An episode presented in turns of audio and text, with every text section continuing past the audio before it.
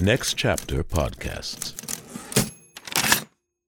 Hey guys, it is Ryan. I'm not sure if you know this about me, but I'm a bit of a fun fanatic when I can. I like to work, but I like fun too. It's a thing. And now the truth is out there. I can tell you about my favorite place to have fun Chumba Casino. They have hundreds of social casino style games to choose from, with new games released each week. You can play for free anytime, anywhere and each day brings a new chance to collect daily bonuses. So join me in the fun. Sign up now at ChumbaCasino.com. No purchase necessary. VGW Group. Void were prohibited by law. See terms and conditions. 18 plus.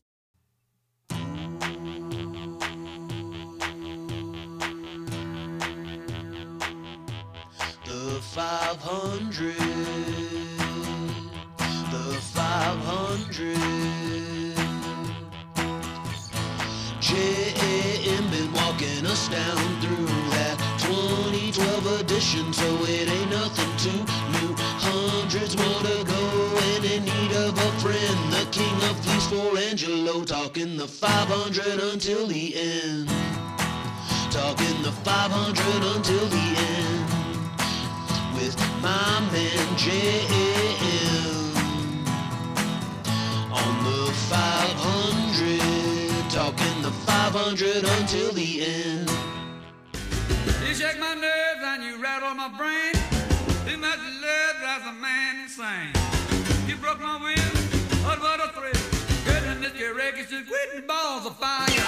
That song was by Jerry Lee Lewis from the 1993 compilation record All Killer, No Filler, the Jerry Lee Lewis Anthology. It's also number 245 out of 500 on the 500 with Josh Adam Meyers. You're listening to the only podcast where each week me and my guests go through Rolling Stone magazine's list of the 500 greatest records, and we started at 500, working our way down to one. Want to watch the podcast? Well, there's only one way you can see full videos of my guests and I each week.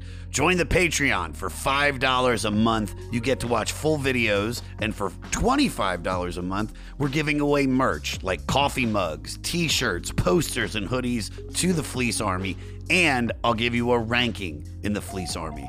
Go to patreon.com backslash the 500 podcast or find the link on our website. Our guest this week is no other than Wayne Fetty Wap Federman, one of my favorite regulars on the 500.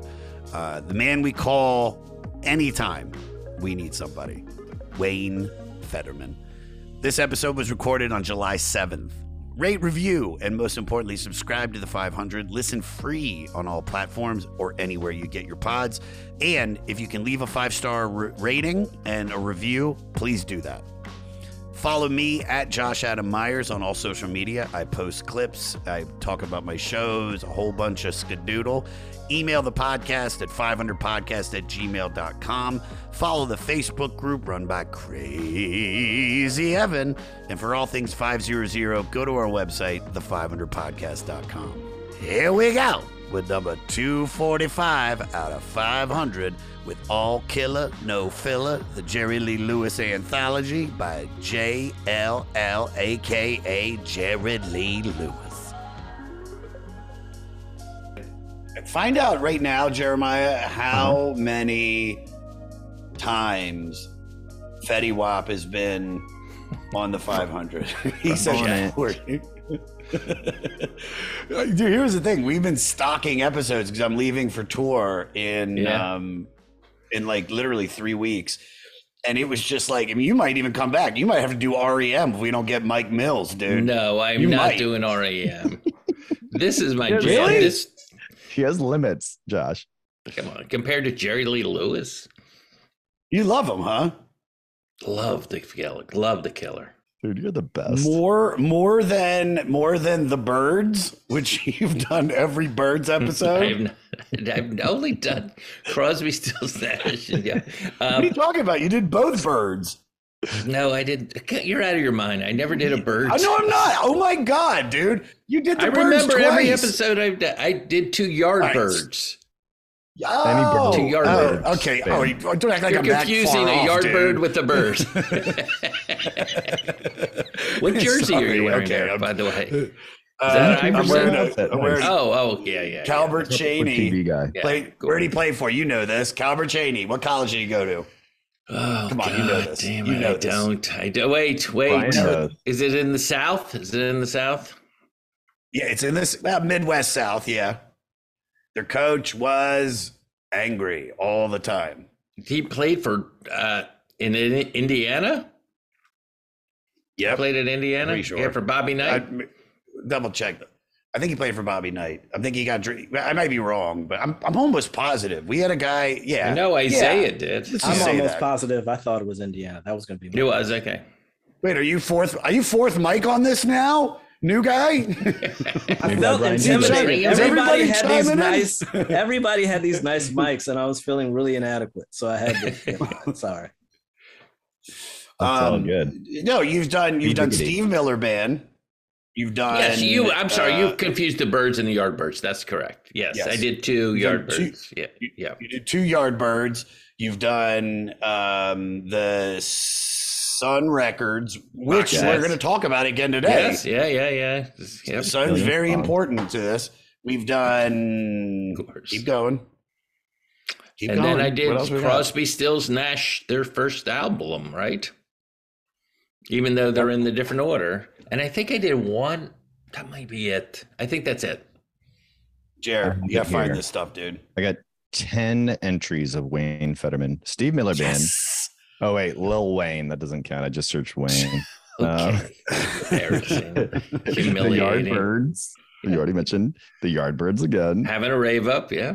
Oh, Kenny Wayne Shepherd. That's not the same as Wayne Federman. No, Um, we actually had Kenny Wayne Shepherd on. Oh my Sun God. Records you mentioned. I think Yeah. I remember them all.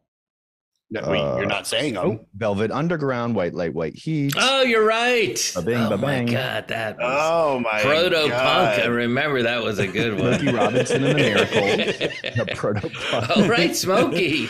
Oh, it's Smokey. oh, The New York yeah. I did forget a couple. Okay. yeah, dude. No, But this got a is it. fucker. Sorry. This is all right. Don't worry. Now that's later. Let's not Sorry. lead with that. Let's Sorry. not lead with the bad stuff. Let's talk about the good first, because this guy might want to be the most wildest uh, performers to ever sit at a piano and create the energy of of a Freddie Mercury and an Axl Rose and uh you know he's well I guess it's like if- without him there's no Elton John right Well, yeah, I don't know if that's true, but there's certainly he and there was another guy named Little Richard who also created cro- Yes. quite a frenzy at the piano. But Yeah. yeah, so there was a couple of those guys. How did you start getting into like this style of um, you know, like this like the Sun Records? Like was it just was your dad listening to it or is it just no, you just no, no. Good question. Good question. No, my dad did not like any rock at all. He was all Sinatra, the the Rat Pack, all of that stuff he was into. So there's a real generational divide. Although it's interesting what songs like cross over and that are that appeal to rock and rollers and to greatest generation kind of guys. So Well, yeah, what- no, yeah, I just love, I loved that p- 50s rock and roll, and then the, the way it was almost over by 58, 59, and then came back with the Beatles. Like that story is incredible to me. What do you mean? What do you mean? It was almost over. It, the rock and roll was like they it, they thought it was a fad, like calypso music, or uh, you're young enough to remember disco was around for five years, or bossa nova music, or something like that. They just thought it was like this jangly guitar music that teenagers liked that ra- that ran its course. Like in the And Chuck Berry days, like in the beginning. Yeah, yeah, yeah, yeah. All of that, all of that stuff that happened in the, the from fifty five to like fifty nine, and then suddenly, I mean, we'll go into it. All of those guys were off the scene and replaced by what we talked about earlier, which on those other things was like uh, brill building songs and like uh, "Be My Baby" and all of you know all of these like really produced teenage records up on the roof and all of that stuff. I mean, there was some still some rock going on underground, you know, but not at the top of the charts. Certainly not like uh, it was in fifty five, you know, in the mid fifties. Yeah, it's really So interesting. They thought it was one of the Yeah. reasons the Beatles, the Beatles, let's just, I'm going to say it again, couldn't get a record contract. Don't forget, they signed with a comedy label, basically. Parlophone was a novelty comedy label of EMI. They were not the main music. And time and time again, Decca, all of the all of them, Capitol, all of these people that have passed on the Beatles were like, yeah, this music is like, who is listening to this? This is not even what's popular on the radio right now. They're listening to girl groups. They're listening to, uh, you know, guys that are produced like Frankie's, those guys, whatever those guys, you know. Yeah. And uh, and it wasn't. It was only because teenagers went bonkers first in Liverpool, then in London, then all over England, then in Hamburg, then all over the place for the Beatles. They're like, let's give these guys a chance. You know, the first couple Beatle records are not even on Capitol. The first 45s are on like these little obscure R&B labels, Vee-Jay and some there's another one. So it was it's really interesting that like that happened and then the Beatles happened and they influenced everyone else. So So the Beatles basically saved rock and roll. in a way, in a way. I mean, there, there's it's obviously always more complex, but in a huge way because the Beatles create that show they did on the Ed Sullivan Show, February 1964. Like so many people went from being uh, uh, a folkie. I'll give you a perfect example. Um, McGuinn from the Byrds. Remember we were talking about the Byrds? Like he was like a Oh, folkie. yeah. yeah. And then he saw the Beatles like, oh, I need a band. I need a rock and roll band. And then he gets the Rickenbacker and then he's on his way. So, I mean, but there was, everyone was into Dylan and more serious music and uh, all of that kind of stuff until really until the Beatles hit and then the Rolling Stones came along and then, then we were on offer, off and running. Cut to Green Day. Did Chuck Berry Cut to Rammstein. Yeah, exactly. Yes. Yeah. yeah, that is a version of it. Those are guitar bands. Like, um, yeah, all Metallica, all of those. Those are guitar bands. Like, look at their lineup. Look, just look how Guitar, they're bass, drums, yeah, singer. yeah, Yeah, yeah, yeah, Yes, obviously they overdrive the, the amplifiers more. You know, they're the More pedals. yeah, all of all of that kind of stuff. But really, they're Beatle bands. All of those guys, including? Slayer. Slayer rules. Saw their second to last show ever. Saw their second to last show. And I'm not a huge fan of their music, but I just got stoned and I just walked because I was by myself. I just walked around the, The not the forum? shrine, the, The forum. forum and Yeah, I know. just walked around the forum and people watched. And it what do you remember about that show? What do you remember about that show? The second to last one i remember the i remember well raining blood I, that was one of the songs that i really know by them so that ruled uh, Mm-hmm. i remember there were a lot of of, of uh, latino death metal fans there Mm-hmm. which are some of the scariest people i've ever seen in my life um, they can they can you know emo emo mexican is very scary uh, and they're all over van nuys but um but i remember the outro i remember when they said goodnight and that and like i Ah. actually got choked up about that because the lead singer in the band just stood there and just took the the the the applause. And i mean it went on for what felt like 15 minutes. And and it was more like a it was like a very like thank you. We were saying thank you to them and they were just like Ah. accepting it. It was really it was really beautiful. Did they have fire and why do you- stuff? i don't remember. I don't think so. Okay. um i was walking around quite a bit because every song kind of sounds the same. It says,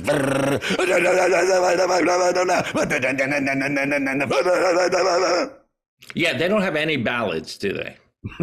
None, dude. And that's why they rule. And that's why metal fans love them.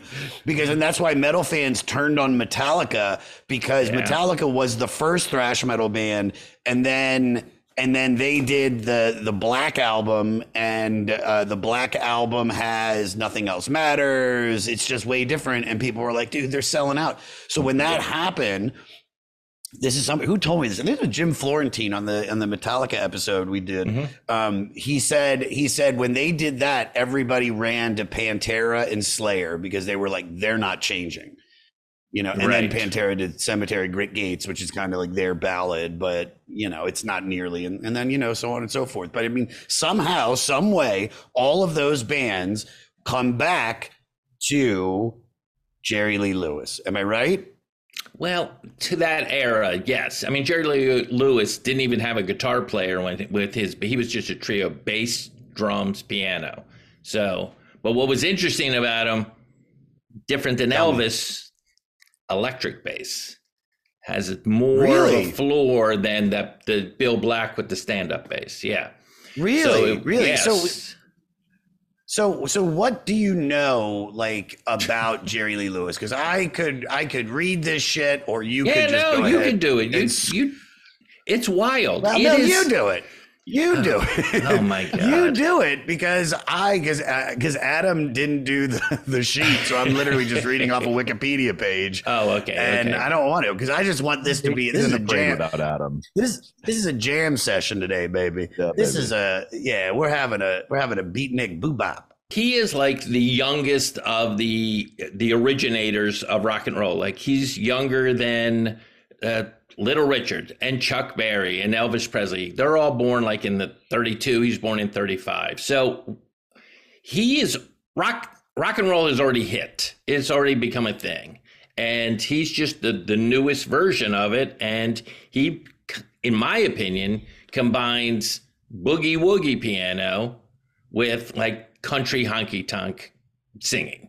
So it's those that mashup that make. I mean, there's more. There's gospel. There's all. You know, there's a million other things. Hillbilly, rockabilly, all of that. But that's basically what he did.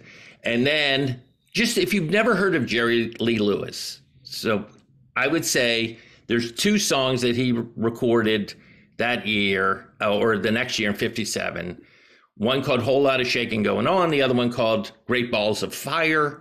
And those two songs, just two, those two songs were so outrageously raucous, incredible, and that he, that that's the reason we're talking about him today. That's the reason he Just was those in two the songs. Tho- those two songs more than anything more than that yeah more than crazy uh, more than the country music we'll get into which is basically the second half of this album called all Well- killer no filler but those two songs there's no history of rock and roll without those two songs yes. Really? look, Chuck, without if you're going to do the history of rock or at least one of those two songs as part of the story of rock and roll. Yes you're going to have good golly miss molly. You're going to have uh you know chuck berry doing johnny be good you know or you know up in the morning and no particular place to go or all of that stuff. But or elvis doing you know hound dog. You know it was it was a number of people doing this kind of music which was kind of this r&b based country music. I mean that's what they called rock and roll was like it was country and r&b it was a black and white situation happening there. So you can hear it like in that even in that song his first one.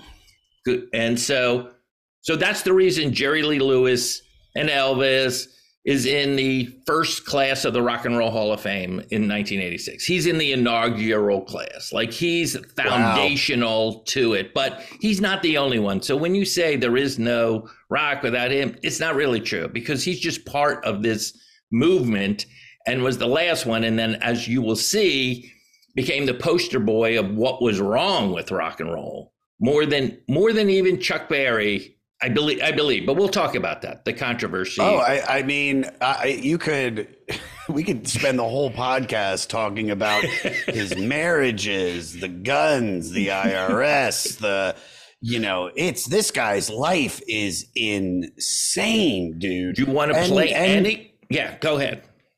No, you want to play any what? Any of those two songs? Um, Whole Lot of Shaking or Great Balls of Fire? Well, I- Let me tell you what's Great different Ball- about a t- quick timeout.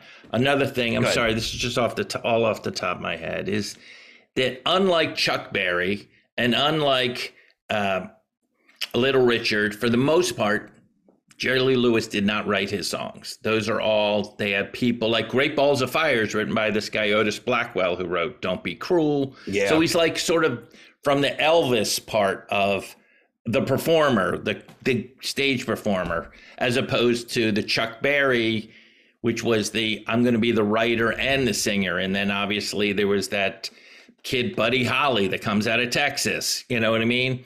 And Yeah. he's I'm the writer and the singer. So the Beatles saw that like, oh, we could be the writers and this. And now for the most part, you're more of an expert on this. I would say most bands you hear, especially guitar bands, they don't have songwriters, right? I mean, No, no, no. Pop artists, yes. Uh, Right. And I'm talking like the dance pop artists, the Britney Spears, like, Yeah. like Taylor Swift. I mean, I guess she's an original artist. Yes, she writes all of her own music and she's global success. Drake, I, I think like is a kind of guy that he writes his lyrics, but he finds somebody to write the beat, and, or he has guys that have been working Mm-hmm. for him for years that he that he trusts. But Led, I mean, well, Led Zeppelin, Led Zeppelin, well, they, They stole. write- yeah, they, they they stole. lifted. They lifted it. They definitely. That's my favorite thing from F is for Family, the show that I did with Burr. Is like they're Yeah. at the record store that I work on. They have like this picture of of a guy that looks like Robert Plant and this guitarist that looks like Jimmy Page, and the band is called Lifted Riffs.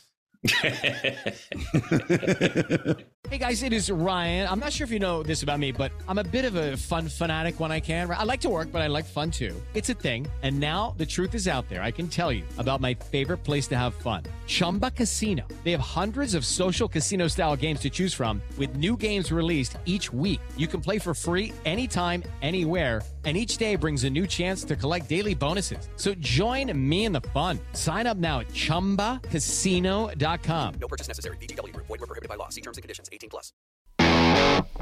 Ever wonder what a punch from Elton John feels like? Or how you'd cope with having turned down the chance to be in Nirvana? Or what signal Keith Richards gives when he wants you to get the hell out of his hotel room? Fans of Too Much Effing Perspective don't have to wonder because they've heard these exact stories and a jillion others on our podcast. I'm Alex Hoffman, former tour manager for Radiohead. And I'm musician and comedy writer Alan Keller. On the TMEP show, we get guests like Nancy Wilson from Heart, Jeremiah Fraites from the Lumineers, and Modern Family's Julie Bowen to tell us things they may have only shared with their therapist, clergy, or a TMZ stringer. So join us on Too Much Effing Perspective. That's E F F I N G Perspective. The only podcast you crank up to 11. But yeah, Yeah, I, I look. I, he's he's he's you know he's if even if he's not writing the songs, he's choosing the right songs to sing. Oh, You know, defi- which- which- definitely, which is- but which- yeah. So, uh, so his story. So, if you want, what I like about a whole lot of shaking going on is more those the the live performances are crazy, and he gets really what pushes that record is a comedian named Steve Allen who had a variety show, a primetime variety show opposite, as well as the Tonight Show, but had a primetime variety show opposite um, Ed Sullivan. And so he was the one that put Jerry Lee Lewis because he's thought, okay, he's going to be the new Elvis. And Elvis was such a big thing for Ed Sullivan. And when I put on Elvis, I made him sing in a tuxedo to an actual hound dog. So he puts him on and does a whole lot of shaking going on. Well, do you remember a song called Shout by the Isley Brothers? Shout, shout, let No, it all out. That's Tears for Fears. I just saw them live. You did? How I are they them- holding up? Yeah, I just saw. T- oh my god, they played Madison Square Gardens, dude.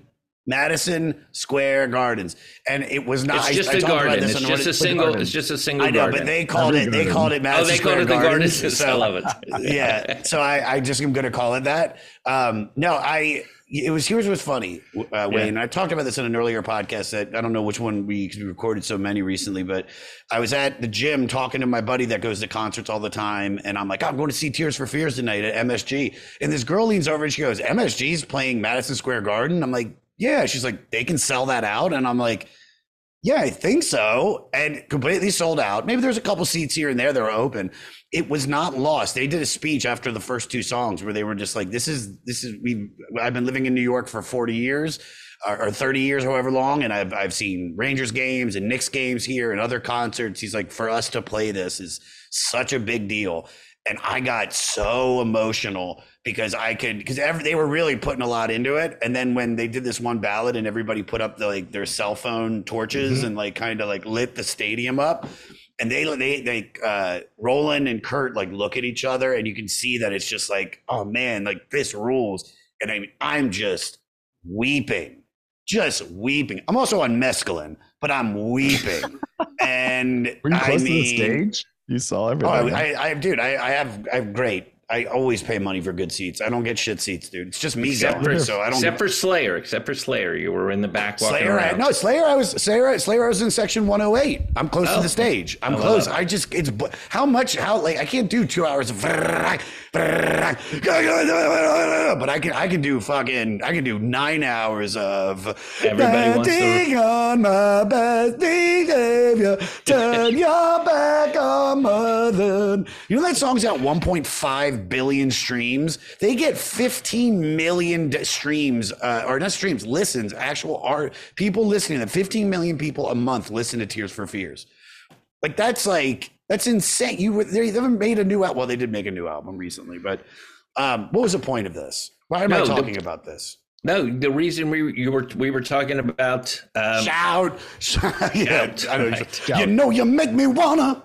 Okay, so Yeah, that that song one, you make right? me want to shout, but in the middle of you make me want to shout. There's the part where it gets low and quiet, and everyone goes A little to bit the floor. softer now. Yeah, yeah, yeah, yeah, a little bit soft. But he does that in Whole Lot of Shaking Going On. So that's something they stole from Whole Lot of Shaking Going On, where he, he stopped. And then at the end, he gets up and not only stands at the piano, but kicks the chair or the piano bench.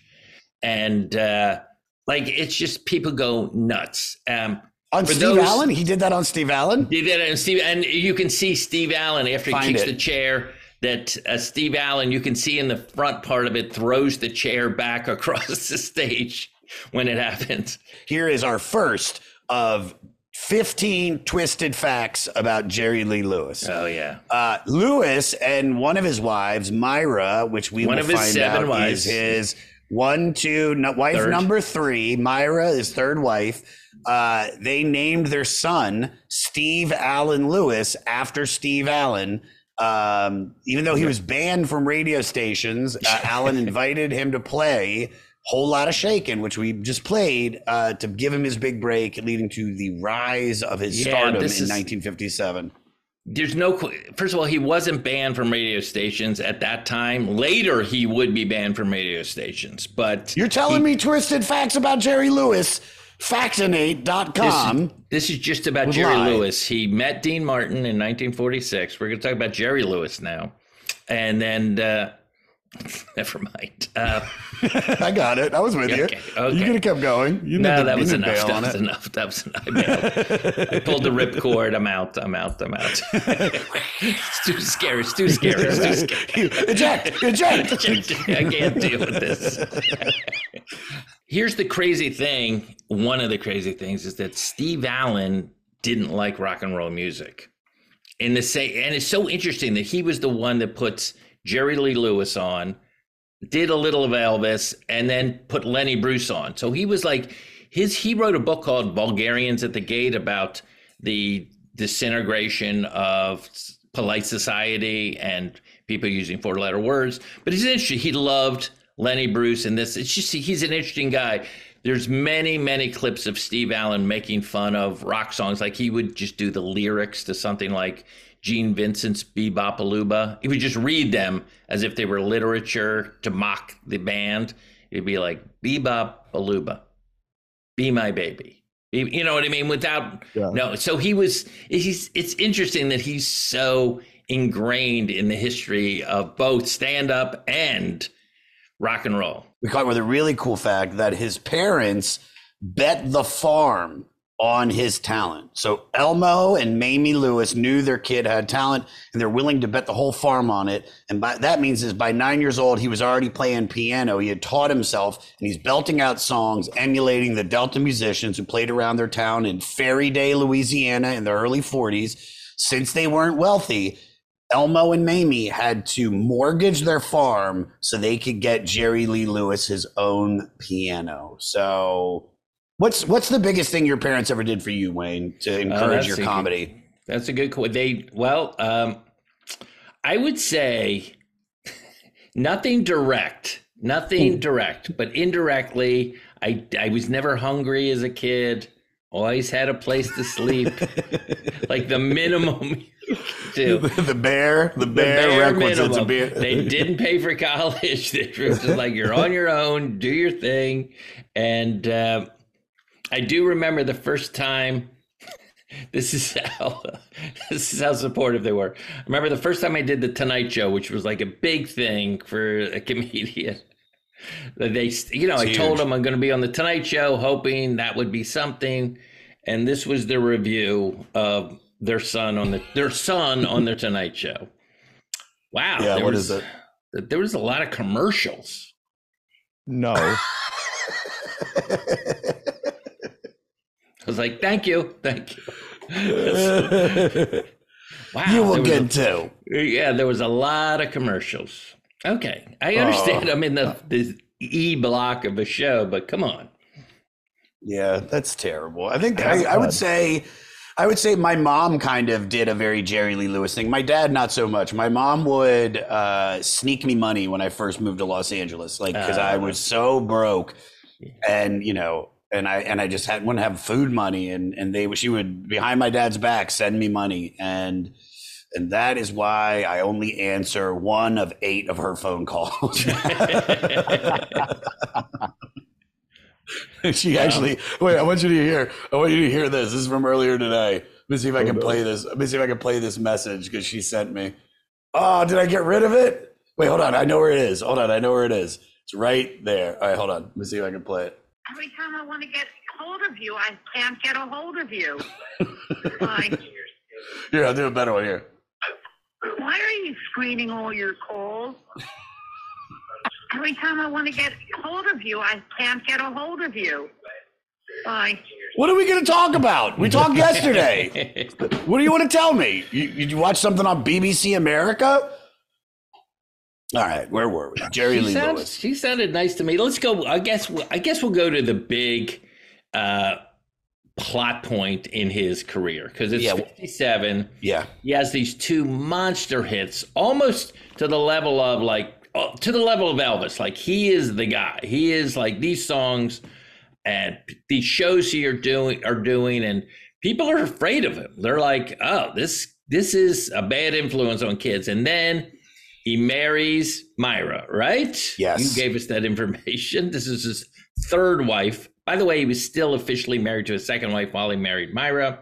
He did that And a couple get- times. He did that a couple times. He would he would he would it would be finalized in like a month, but he would marry before. So a lot of these marriages, they're not even sure if they actually were legit.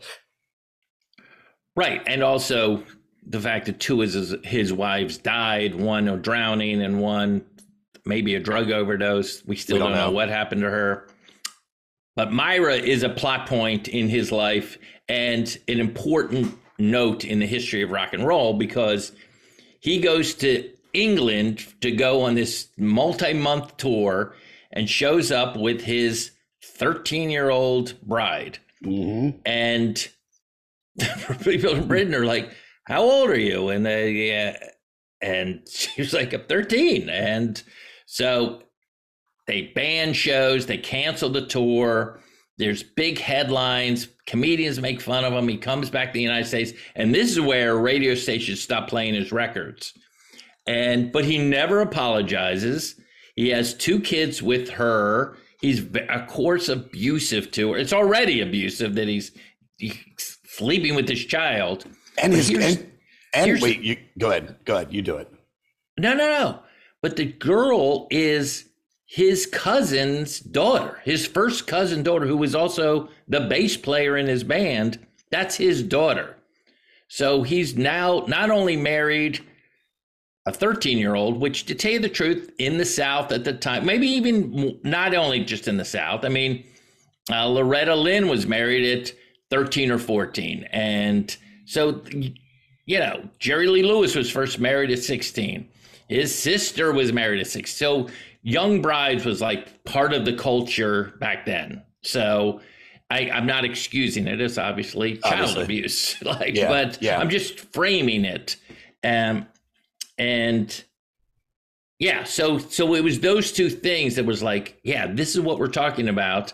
That rock and roll is a bad influence. It's like like people are sleeping with teenagers and these songs sweet little 16 and you're 16 you're beautiful you're mine and all of this was like maybe this kind of music isn't good for the youth of america and then there's other things that happened that i'll get into but what were you going to say Well, I so so everybody just turned on him at that point. Like that was. oh yeah yeah It, yeah.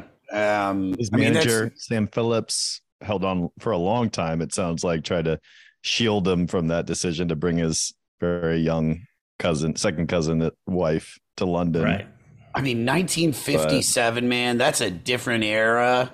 You know what I mean? Like, could you imagine if that would have happened now with Even social now. Uh, media? Well, yeah, now it's like, it's horrible. I mean, but Yeah. back then, it's like, I mean, look, I'm not saying it was right back then, but the South, I don't want to sit here and shit on the South, but there's, you know, it's a little different. It's a it was a little different and he lived in you know he grew up in louisiana you know, like in the deep in deep south Deep South. So, and for good and bad, for them, you know, I mean, the music that came out of there was amazing. I don't know if that's worth the child rape, but it certainly was incredible music. And- The only way you're gonna sound like that is if you're raping kids. I mean, that is it. It is a proven fact. so, Dude, it's so crazy. so And the- anyway, here's an interesting thing. I don't know if you want to play this. It's not on All Killer, No Filler, but uh, It's one of their phone call conversations. He was like, "So what were you doing earlier, baby?" She's like, "I was watching the backyardigans." So I do remember Bob Hope had a joke.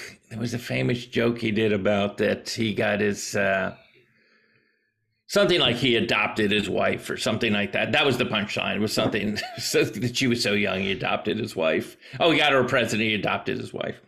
So, um, but Sam Phillips in the craziest um, uh, public relations. Mis- I don't know if it was a mistake. Put out a record with kind of like one of those interview records where you're like, "Hey, what are you doing?" and then play a clip of a Jerry Lee Lewis songs. Yeah. So there's there's an a record call of that that they put out with Jerry Lewis. Like, who is uh how is who's your new wife? Oh, baby, Great Balls of Fire. Like, it's insane. I can't remember what the name of it is, but you may want to try to find that thing. And so anyway, so this is the end of really the first wave of rock and roll. He gets sort of banned and banished. He's in the wilderness. Um, Elvis goes into the army, so he's not recording anymore. Yeah. Chuck Berry has a similar situation where he transports this girl over state lines. He gets arrested, ultimately goes to jail for the Mann Act. There's some racial overtones in that because I believe the girl was not black. And so, and then Little Richard gives up rock and roll to become a preacher. So, like all the architects of rock and roll, and Buddy Holly dies in a plane crash. Like Yeah, yeah, everyone, yeah. like involved. With the, so this is like the end of this first wave of it, and Jerry Lee Lewis's uh, basically cancellation. I don't know how else you would put it. Canceled for sleeping Yeah, I, guess that's like the first. I mean, if you're saying he lost gigs and shit, that's Oh, no question, no question, no question. And So then, uh, no, go ahead. but the the wife ultimately, she's now a stock, uh, not stockbroker, a uh, real estate agent. She's still alive, and she wrote a book about it, which the film Great Balls of Fire is based on her book, uh, on Myra's book. So that was the the film that came out, I think, in the late '80s, is my guess. But and Yeah, uh, with uh, with um, Dennis Quaid. Yes, he was. yeah. Can I can I tell you something? You ready for this? Yep, let's he, do it. He was. We were. We thought he was going to be the guest, and then and then and all we could get was Randy, and I was like, I'm not. I'm not doing Not true. Dennis Quaid would have been awesome. Would have been Yeah. incredible. But but so so he gets canceled, and then what is that? That leaves the door then open for the Beatles. No, that leaves the door. Then everything kind of like Pat Boone comes in and girl groups and doo wop becomes even bigger and it's a little less raucous and overtly, you know, sexual that during this period before the Beatles come. But uh, yeah. And the, so, the fad was dying, like you said. The fad that everybody said, you know, is ah, this will be gone soon. it was gone. Right. And yeah, and obviously the older generation were like, yeah, can we get back to Nat King Cole? Can we Yeah. get back to actual songs that are well produced, uh, you know, with the great orchestrations by Nelson Riddle and stuff? And so it was a really interesting time. And of course, this is when Phil Spector comes along and the Beach Boys come along. And if you think of the Beach Boys compared to like Chuck Berry, obviously they ripped off some of his licks. Sure. Yeah. Right. But you think fun, fun, fun. It's a different kind of feel than whole lot of shaking going on or hound dog or good golly miss molly or so Well, you, you know what I love, not to cut you off, but you know what I Yeah. love about all those bands, including the Beatles, that just sounded like every other band, you know, because they were they they were pulling from their Yep. their influences. They they might have started that way, Beach Boys included. Beach Boys have have Pet Sounds. I mean, that's an instrumental record in the history of Right. rock and roll. Sergeant Pepper, Rubber Soul, like it all. It, you might start off just being a complete and utter copy of the music that you grew up listening to or you got, you know, on the radio station, but they became real artists very, very quickly. Um, Beach Boys included. I mean, I don't know how many albums Pet Sounds was into their career, but I'm, I think it was like their sixth or their seventh. had to be at least that. Yeah. Yeah. that's, Yeah. And so that's that's really the story of Jerry Lee. Then the rest of this album, the other of the 42 tracks, a lot of them, Jerry Lee Lewis reinvents himself as a country singer and sings these incredible, great, well-produced country ballads. And that's really the rest of the album. I mean, there's a couple other like rockers he does, but it's never quite to the level of those two songs, which cemented his place in the legacy in the history of, of of rock and roll. music. So now my question is: so then, what Yeah. does he do with the rest of his life? Does he just reap off the money? Because he he made money. It's it shows that he made real money. Like, he, I mean, he had the problems with the IRS. Let me see if I can find that Oh no, no, no. Yeah. I mean, he was a wild guy, which is weird because he grew up extremely religious, believed in hell, actually believed that this music he was singing might be his damnation. Like Wow. that's he was one of those guys, Pentecostal.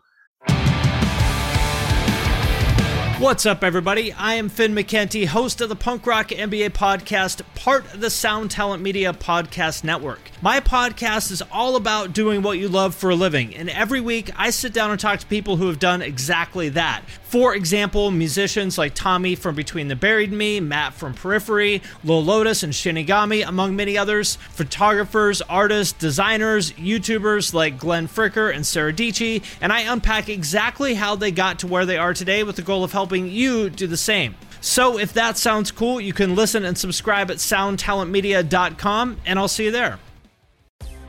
Porn, Satan, drugs, therapy. It's not just the list of what I'm up to this weekend. I'm comedian Kiki Anderson, and those are just a handful of the taboo topics I've poked and prodded at so far on my podcast, Indecent, the show where we peel at the wallpaper of polite society. Each episode digs into the dark underbelly of our culture to dissect the things we aren't allowed to talk about around the dinner table, featuring conversations with comedians, activists, journalists, academics. They all help me figure out the who, what, and why behind what is and isn't acceptable behavior. Indecent with Kiki Anderson, where NSFW meets LMAO. Mwah. Uh, so, and and another crazy side note, his first his first cousins are Mickey Gilley, who had a country western career, and a guy named Jimmy Lee Swaggart, who was Jimmy Swaggart, the famous televangelist Oh wow. of the 80s and 90s until he fell from grace. But that was like his cousin, and the three of them used to play piano together as kids. Yeah, it says right here Lewis often talked about God and the afterlife, his fear Mhm. of what awaits him. Uh, I was always worried whether I was going to heaven. I still am. I worried before I go to bed. It's a very serious situation. I mean, you worry when you breathe your last breath. Where are you going to go? Ah, you're going to die, and it's all going to be gone. And then you get reincarnated, hopefully as an overweight black female telemarketer, and that would make me about as happy as happy could be. Um, oh God, I'd love that. Um, run-ins with the IRS. Fans may have loved him, but the IRS had a different view of him. The Internal Revenue Service said Lewis was a delinquent taxpayer. His overdue tax bill amounted to almost two million in '88, which is probably what you know, 10 million he- now. And uh, he was part of the reason he filed for bankruptcy. That wasn't the first incident. In 79 and 85, The IRS swooped in, seized property such as motorcycles, jewelry, cars, and tractors. The agents even showed up to his concerts and confiscated his fees. Oh, that's crazy. Wow. Yeah, well, he was known as the Wild Man, and he was a wild man and known as Killer. That was his nickname. And by the way, his last nickname was Last Man Standing because of all of the, that generation, he was the one that, believe it or not, despite this, the alcohol, the drugs, the philandering, he uh, lasted longer than anyone. Again, he was a little younger than most of them, so by a couple years. He was the last of the the million dollar group. This the million, uh, that's an yeah. incredible day. Do you want to talk about that day or no? Well, so we talked about it on the Sun Records recording, didn't Right. we? a Um, I'm little trying to- bit. The Million Dollar Quartet, which was Yeah, the, the mil- day Elvis drops in at Sun Records, and Jerry Lee Lewis was there before a whole lot of shaking going on, before Yeah. Great Balls. So it's like he's just there to play piano on one of the greatest rock songs ever by Carl Perkins called Matchbox, which the Beatles covered, and then I was a standard. So he's just he's there, pay, being paid fifteen dollars to play on Matchbox, and then oh, Elvis, the king of rock and roll, strolls in. They meet and they start jamming together, and luckily the engineer is like, "I'm just gonna hit record during Yeah. this." Yeah, we record. We played that. We played. You we have? played. Yeah. We played. No, we played that track in our episode. I remember that because we talked about it. Because it's not just Carl, who I fell in love with when we Yeah. did the record. We did the the, the Sun Records, Mhm. and Elvis is just Elvis. Uh, but it's Jerry Lee Lewis. Now I'm a fan of him. And then Johnny Cash was there. So I mean, this is like you know four of the most influential people to rock and roll and country uh, Right. that that have ever existed, and he was the last of them to Last remain standing. alive. Yeah, which is funny because he probably partied way. They all. Well, I don't know how Carl Perkins partied, but we know what happened with Elvis. We know Johnny Cash. I mean, he was addicted to the barbiturates and the opiates and all that shit. Um, Well, let me ask you this because you're a musician and you've dealt with uh, substance and substance abuse. Sure. What do you think the appeal is for musicians? Because this story keeps getting repeated over and over and again. I, I think it could be a multitude of things. You know, Okay. if you're writing, if you're writing heavy songs and you're digging into your past and writing about your feelings, you need to bring that shit up. You know, it's gotta hurt. So you want to numb yourself. I only can apply it to stand up comedy, where I I used, you know, for for years, just I used because I was afraid of of being on stage. Not afraid, I just didn't want to fail, and it made me feel confident and made me feel like real loose, and and then I could go up there as a newer comic and actually like bring it because I wasn't afraid anymore. It literally made me feel like I do now, where I'm like, because now I can do it sober because I've done it for 15 years um, you know, all of them I think had tough lives. I mean, dude, like Johnny Cash's brother died in that wheat mill or whatever. Uh, is that wrong? No, no, no. He did have a kid. Yes. it- Yeah, yeah, yeah. Yeah, but and like, and then you know, Elvis. I don't know what trauma he had, but it could be the pressure, the pressure of success, and the pressure of having to churn out another hit. And Jerry Lee Lewis, I mean, he grew up poor. Like, I think his brother died in a car accident, Yeah. got hit by a drunk driver. Um, you know, like we said, he's dealing. And he's had, and he had two kids that died. One uh, Yeah. drowned, and yeah. Uh, but but also keep this in mind. We already brought it up. Johnny Lee, Jerry Lee Lewis, you know, has is battling the the religious battle that's going on inside of him, which is I'm I'm this successful rock star, but yet I'm doing what God doesn't want me to do and making kids have sex and talking about this and doing that. So I mean, that's got to make you drink, right? Yeah, I, I guess I I don't know. I was just Why do you do heroin? Me. yeah. It's mainly for the, the the buzz. I I feel really good. I like to swim on it. I like to play volleyball on heroin, and sometimes, uh, yeah, and sometimes obviously bowl, and obviously bowl on the weekends. Yeah, of course, of course. So, Um, what other interesting things are there to say? Did do you think it says that it's not true that he did never set his piano on fire? Yeah, that's a that's a. He kind of claimed he did, but the, if he did, there's not one photograph of it. There's not one photograph. This is when he was touring on the Alan Freed tours with uh, Chuck Berry, and supposedly he wanted to close the show because no one could follow him, and Chuck Berry had it in his contract that he had to close the show, so he set the piano on fire and walked off and said, "Follow that." And he might have said the N word or you know, I, I don't know what happened, but it, it keeps growing in lead. Who knows? But it's, uh, but there's not one photograph, but it is in the movie. Yeah, it is in the movie, and it says Yeah. Lewis has both denied and confirmed the Yes, story. exactly. Happened at the Paramount Theater in Brooklyn, Mm-hmm. um, and uh, you know, it's. I, I think it's it's cool lore. You know, it really is cool lore to do that during Great Balls of Fire. Um, he he also hates Great Balls of Fire. Uh, He does? Was in it? Yeah, the, Lewis's early career, based on the book by his ex-wife, he he hated it. He hated the movie. Lewis was disgusted by the oh, film. the movie, yes. Yeah, he's like, Oh, I would yeah. never acted like that in my life. Uh, the movie was bad news. It was Uh, religious side, so he's kind of living yeah. two lives. Yeah, That's he was a, but he was definitely a road, like Chuck Berry, just a road animal. I mean, for all those years, especially in the, what they call in the wilderness before 1964.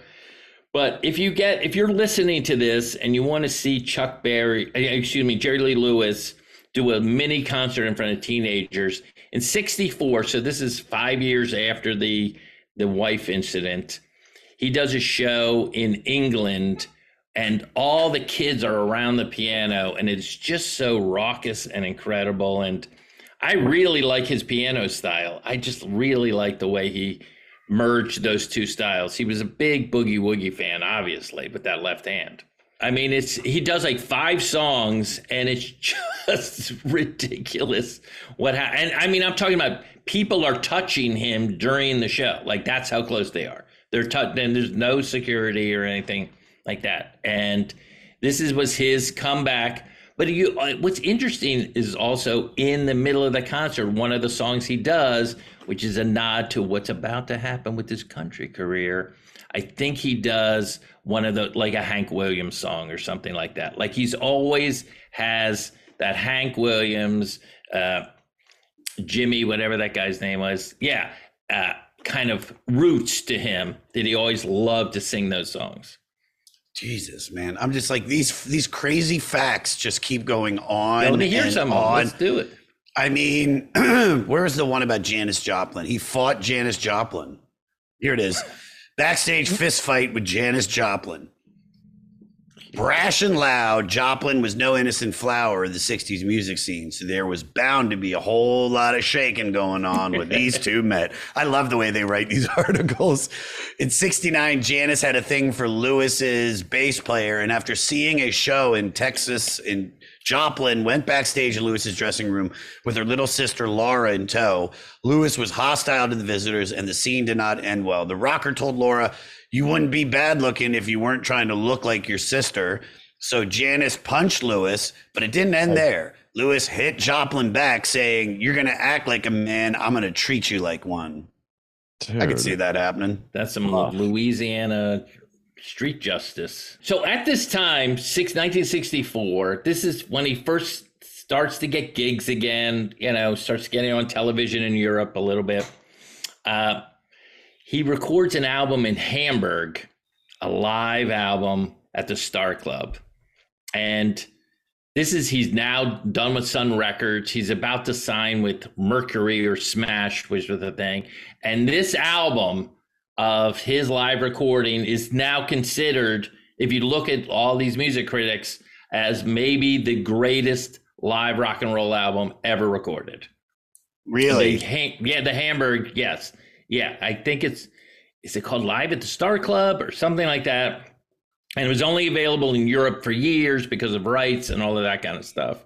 But it's it's that. It's what what we just saw. What it's what we that So that so energy. that's fu- that's fu- that's funny you say that because I I'm you know I actually and I'm getting ready to record with about an Otis Redding record, one of his studio albums, and Mhm. and I want I can't wait to make this comparison, which Yeah. is when you talk about Otis Redding, his studio albums are great, but he's very much like the Grateful Dead, where it's like his live performances were what made him this genius, and no one had the energy that uh, live at the Whiskey Go Go. Those three shows that he did Mm-hmm. uh, in L.A. back in like '64, I think it was, Same or '67. It, it's yeah, it, it was. It's some of the great. Like I could listen to them, and you you feel the energy that's in the room. I'm, I, to say that this is the greatest. I mean, that's. Yeah, I, mean, I, don't see why not. If it's like that.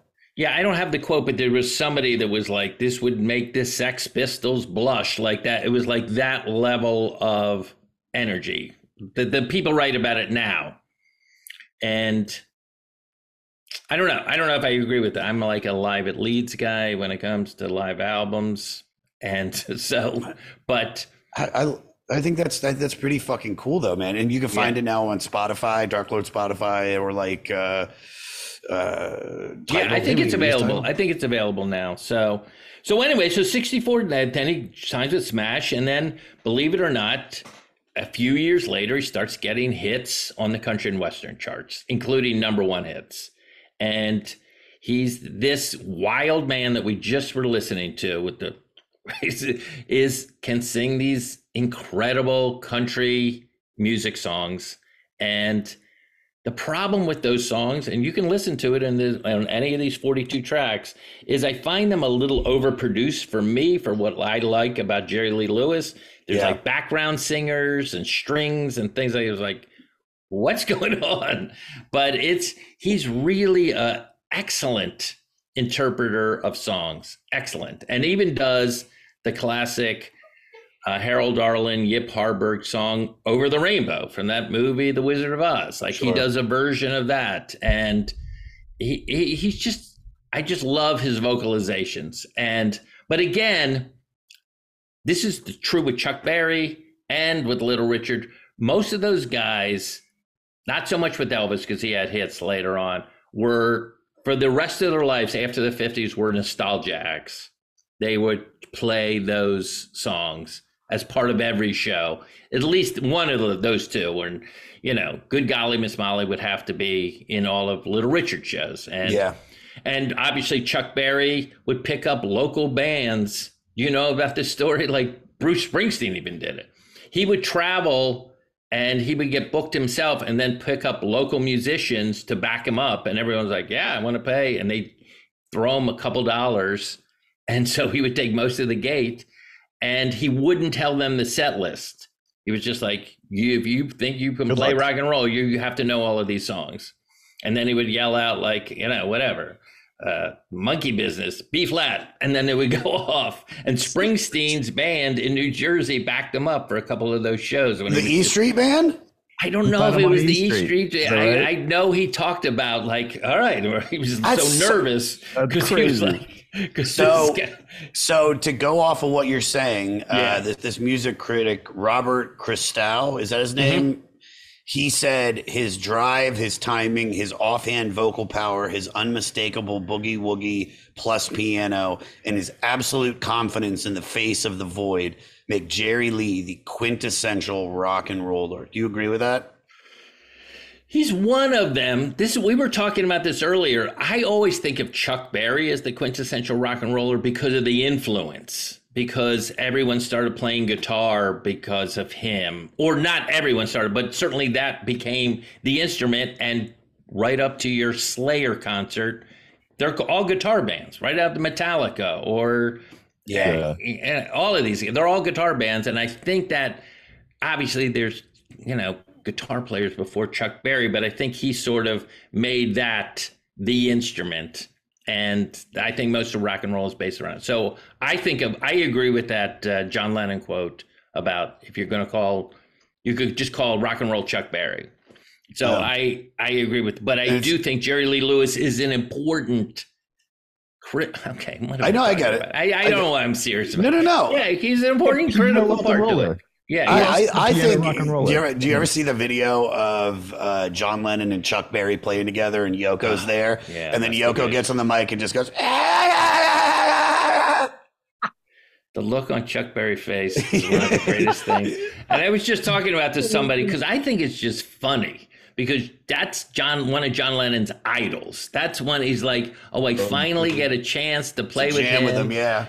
Of course, it's on the Mike Douglas show in Philadelphia. It's the weirdest circumstance, but and then have this lifetime dream, and then his wife, the what- whatever the artist known as Yoko, Can't see the air quote. You can't hear the air quote. yeah, yeah, the, the artist, she starts caterwauling like a maniac. Do it again. Yeah, yeah, yeah, Yeah, yeah.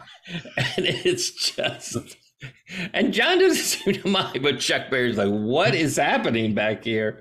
We're trying to play this song." Yes, that is uh, phenomenal. But anyway, my friend thinks it's it's do you- really disrespectful, and I just Yeah, think it's it is disrespectful. I think Do you- it's so and that it's rude and disrespectful. I just thought it was so over the top, inappropriate that it became funny to me. Yeah, to me for sure. And do you ever think that John Lennon was like working on, you know, like mind games or you know his later records, and he goes, and she's she's ah! he's like, Yoko, could you shut the fuck up, please? I'm trying to figure out this chord progression. I don't need to hear your cackle backling. you scoodle doo. I, do, I don't know. I, that relationship is look. He So she made him happy. She made him very happy. So yeah, I love it. I love John Lennon, and if she made him happy, I'm fine with her. But Yeah. Jesus Christ, What about the gun moment. stuff? Do y'all talk about the gun stuff at all? There's just a couple good stories. I mean, Oh, you Go mean that went to yeah. He drop went to one them. Elvis's house, right? Yeah, he a went good to one. Graceland with a gun to figure out who was the king, just drunk or high out of his mind. I yeah, love he was him. invited by Elvis, but the security had not been notified. Uh, and during the discussion as to why Lewis was at the gate, he drew his pistol and jokingly told the guards that he had come to kill Elvis Presley.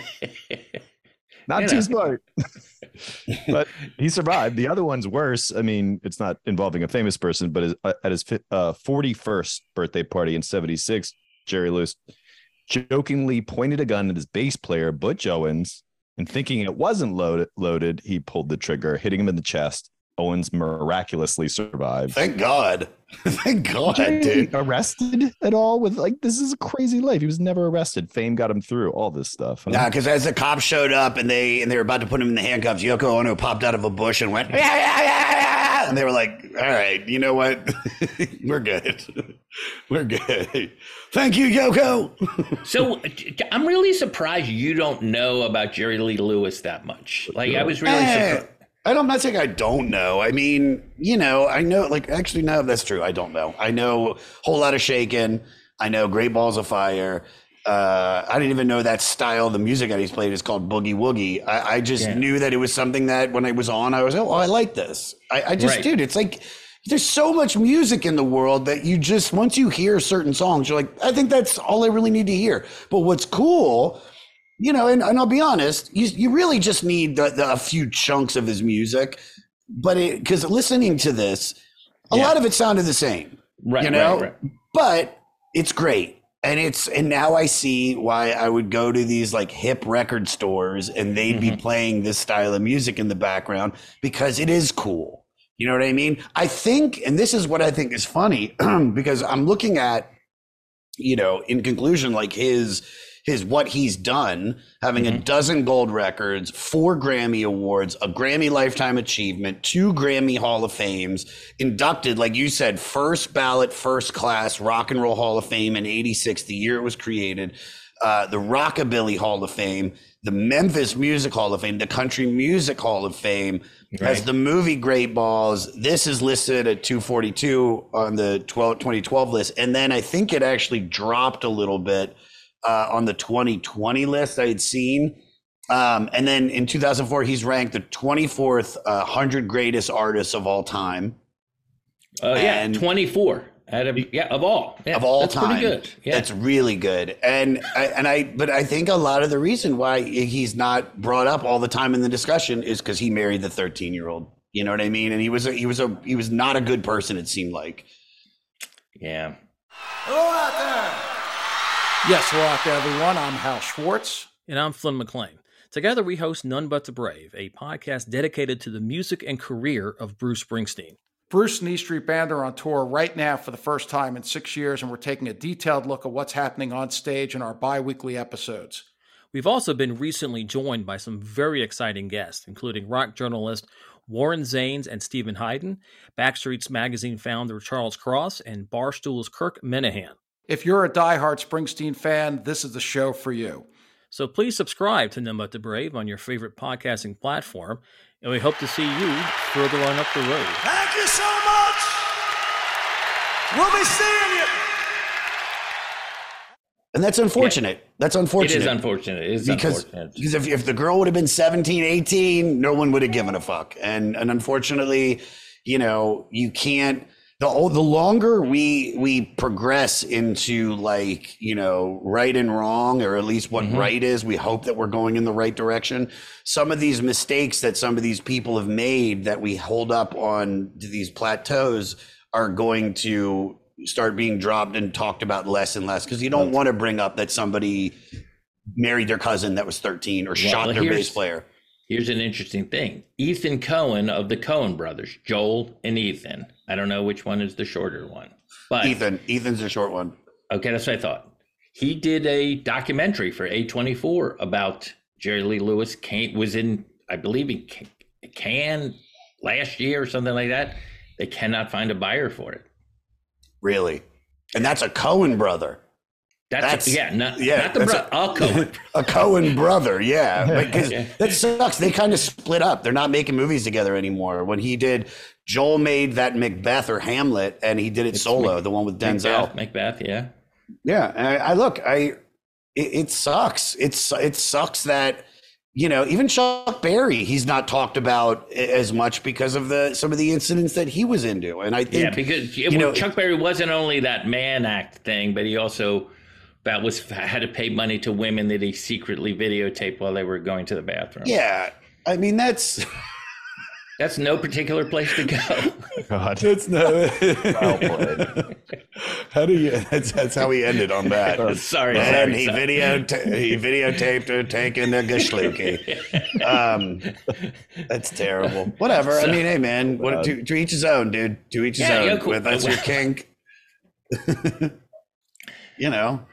But How much? do you know how much you paid? You know, Oh uh, can I say something else about that album? If someone wants to listen to the all 42 tracks, is this was just this is a music industry comment I want to make that his it used the reason that album is on this list is because there was the early albums that he did for Sun Records, and then the later albums he did for Smash, which was a, a subsidiary of Mercury, the country music stuff. But Rhino Records, I think you know them, gets the rights to both of them. So for the first time, you get the full, you get the Sun stuff and the Mercury stuff all on one album. So you really get his whole career, and it's. I actually like a few of those um, those country songs. I really, I really. Oh no, they were good. No, I, Yeah, I'm not yeah. gonna. I'm not gonna lie. I, I didn't. I never was was wanted to turn this off. I, Okay. The only moment, the only moment I wanted to turn it off was when they played "In the Mood." I was like, "What the fuck? Why is Okay. "In the Mood" in the middle of this?" I know, but can I say something to you? Sure. Elton John, who just retired at Glastonbury, right? He just did his last show, supposedly. Supposedly, he's been on a farewell tour for nine Yeah. years. okay, of course. Same with Paul Simon. Uh, because of Jerry Lee Lewis, obviously, that was one of his idols, Elton John. In the middle of well, Benny and the Jets, for years, he would break into In the Mood as a tribute to Jerry Lee Lewis Aww. on the live shows. If you, there's a bunch of live recordings of him where he'll go and play in the mood because because of that Jerry Lee Lewis. I love that. Yeah, yeah. So I know you wanted to turn it off, and you know, It just- it like was an what- old. Uh, what is the name of the band that did that? Uh, Glenn Miller. I know you Glenn don't Miller, like Glenn Miller music. Miller. Yeah, I don't want to hear that. I don't have nothing against. I, I don't mind that type of jazz, but you know. Uh, by the way, are you a fan of Ornette Coleman? It's a little too obtuse for my tastes. Yeah, it's but it's this it's a hard, one to get book. into for Yeah, it's a me. hard- but Good word. It is You a like it? hard. No, I mean, um, it's the it's noise. It's noise. it's noise. At least, at least, um, at least, you know, bitches brew. I can, I can, I, Uh-huh. I know the story of Miles Davis, so I can see why he got there and what he's doing. Mm-hmm. And and there's moments of just real good grooves in it that you're like, all right. All right, all right, now it's crazy again. Ah, there it goes. They all forget, but it's Yeah, can I say something? But remember, we were talking about these genres of music that come and go, and I feel like bebop was sort of that. I mean, still there's still devotees of it, but for the most part, there's not a lot of bebop music on the ra- on the radio.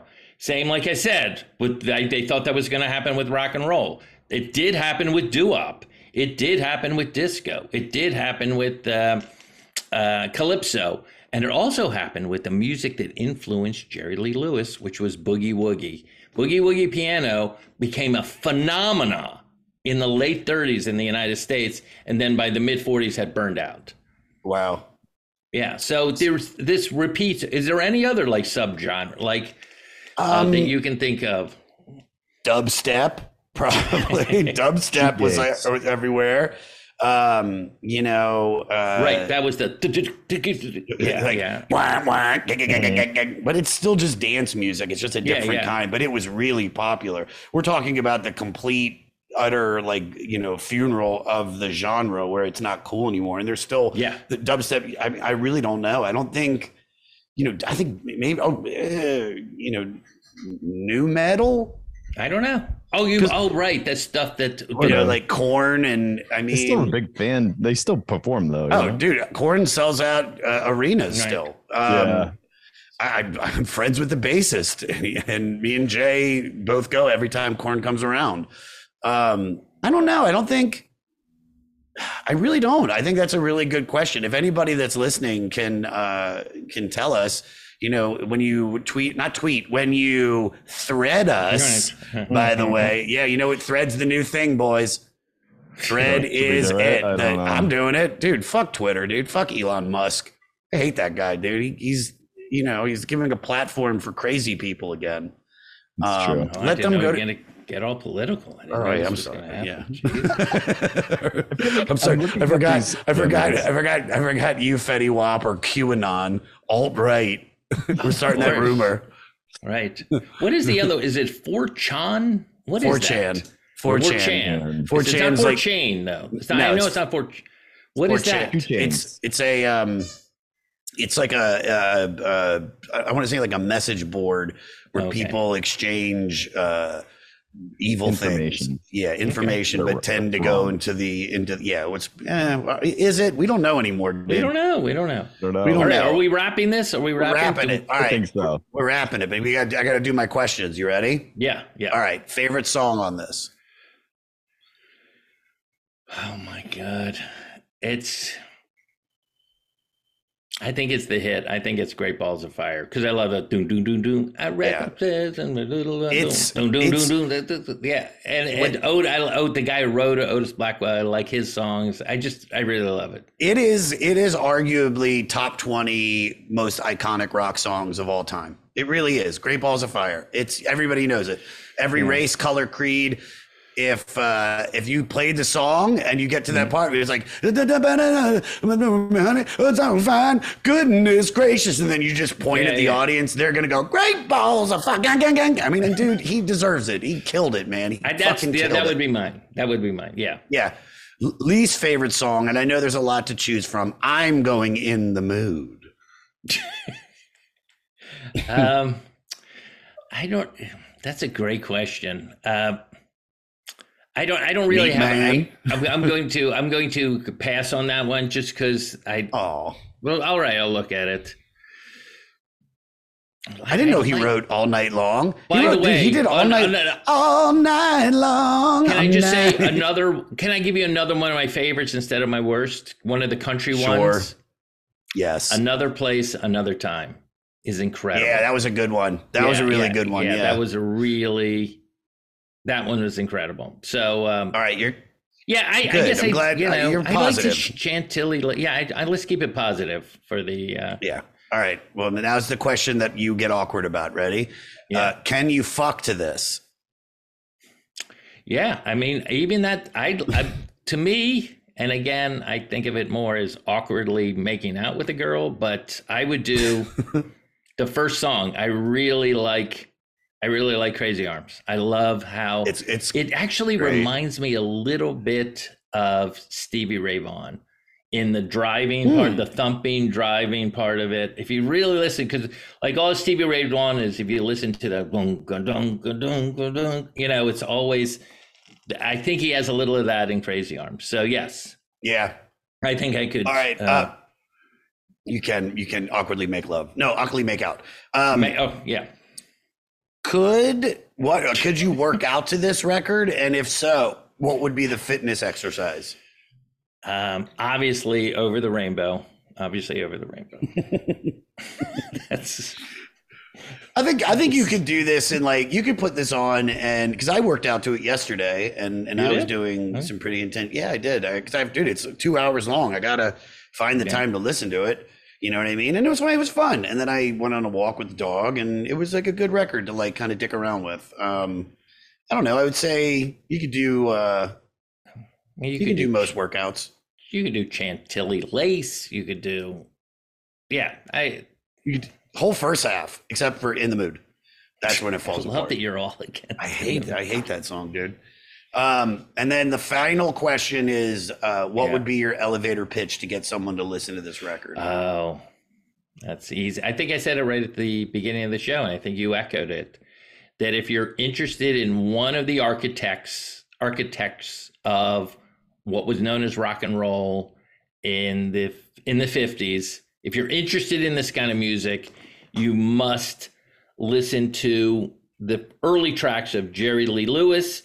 And if you're interested in his, his entire career, and he again he was the last man standing of that group, then take a gander through the whole thing, and you'll find out this very religious guy and how connected he was, especially to country country music, Hank Yeah. Williams, and all of those guys. oh, yeah. I love you. You're going to be coming on again. You know that. So just get ready. You'll get I'm the ready, call. guys. You will get the call, dude. You are our go-to, and there's no one I would rather sit down. I mean, dude, I love you. Just I was like Jerry Lee Lewis. You're like, I'm in. you're like, then Oh, I, yeah. Then, there was another one that I tried to do, and you were like, Nah, I can't. Yeah, I turned you it? down once. Do you You remember did that? turn me down. Which one was it? I gotta, gotta check. Let's find out. Yes, mess it was for the. It was a box set of early like roots music. It was a box. It was like Soweto? 80 songs of all of these artists I've never heard of. And I almost got you. I almost got you to do Willie, but you were in Canada shooting. Right. But you, I thought you got a big celebrity to do with. No, we we had C. Thomas No. Howell. Then he dropped out. I asked you because you wanted to do it, and then Yeah, we did. did, and then we did. Um, we had uh, his Ray uh, Lynn. yeah, uh, Raelyn, his uh, his niece. How was his that? his granddaughter. His granddaughter. How was that, by the way? She was so Great. sweet. She was I so loved great. her. Wearing her hat. I wasn't there for the recording, but I listened. I I loved her. I She's thought she was she's so nice. she's a How about that album? Did you like any of those songs on that album? Loved album? it. Stardust is my favorite song ever written. The Nat King Cole version.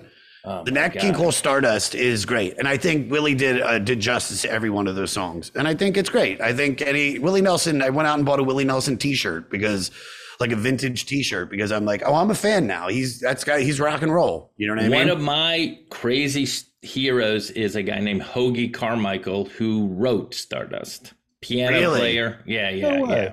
He's not going to be on any rock and roll list, but yeah, Hoagy Carmichael, incredible dude. great name too, Hoagy. Great name. Delicious. Yeah, dude. I'm gonna name him Submarine Sandwich Myers. I never thought of that. Hoagy he also wrote a song called uh, Georgia that Ray Charles had that big hit. Georgia, Fun. Yeah, he was, he's Hoagy. just a gr- Hoagy. Hoagy's yeah. killing it. Uh, promote away, buddy. Anything you want to promote?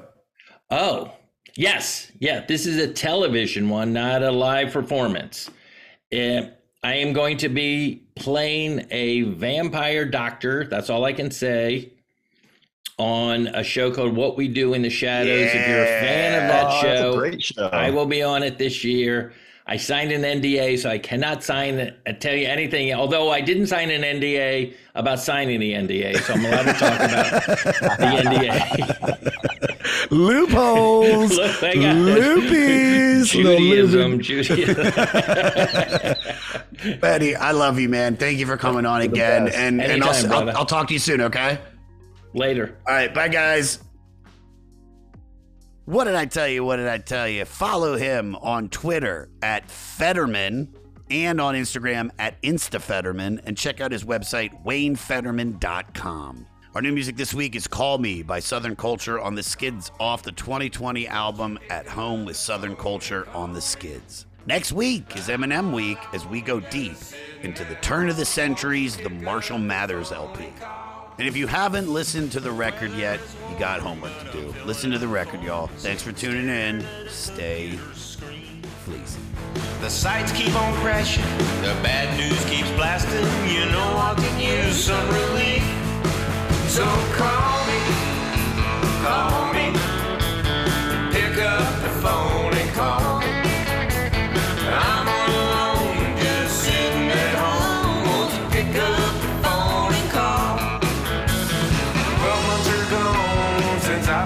song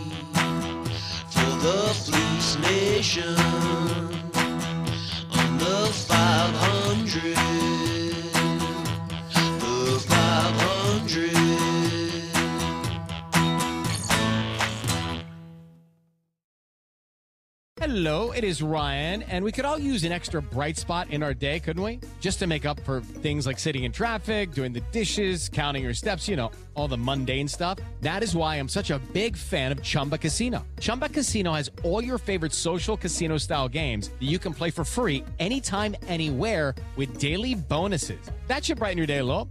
Actually, a lot. So sign up now at chumbacasino.com. That's chumbacasino.com. No purchase necessary. Group. Void were prohibited by law. See terms and conditions. 18 plus. Hey everyone, this is Tuck from Fit for a King, an off road minivan. Every week I bring you fun interviews alongside your favorite metalcore entertainers with my new podcast, Get Tucked. Join me every Monday with bands like Counterparts, Crystal Lake, like Moths to Flames, and many more. We play unsigned and undiscovered bands, deep dive into each artist's history, and of course provide the greatest breakdowns in current metalcore. Tune in to Get Tucked every Monday, out now through Sound Talent Media. Next Chapter Podcasts.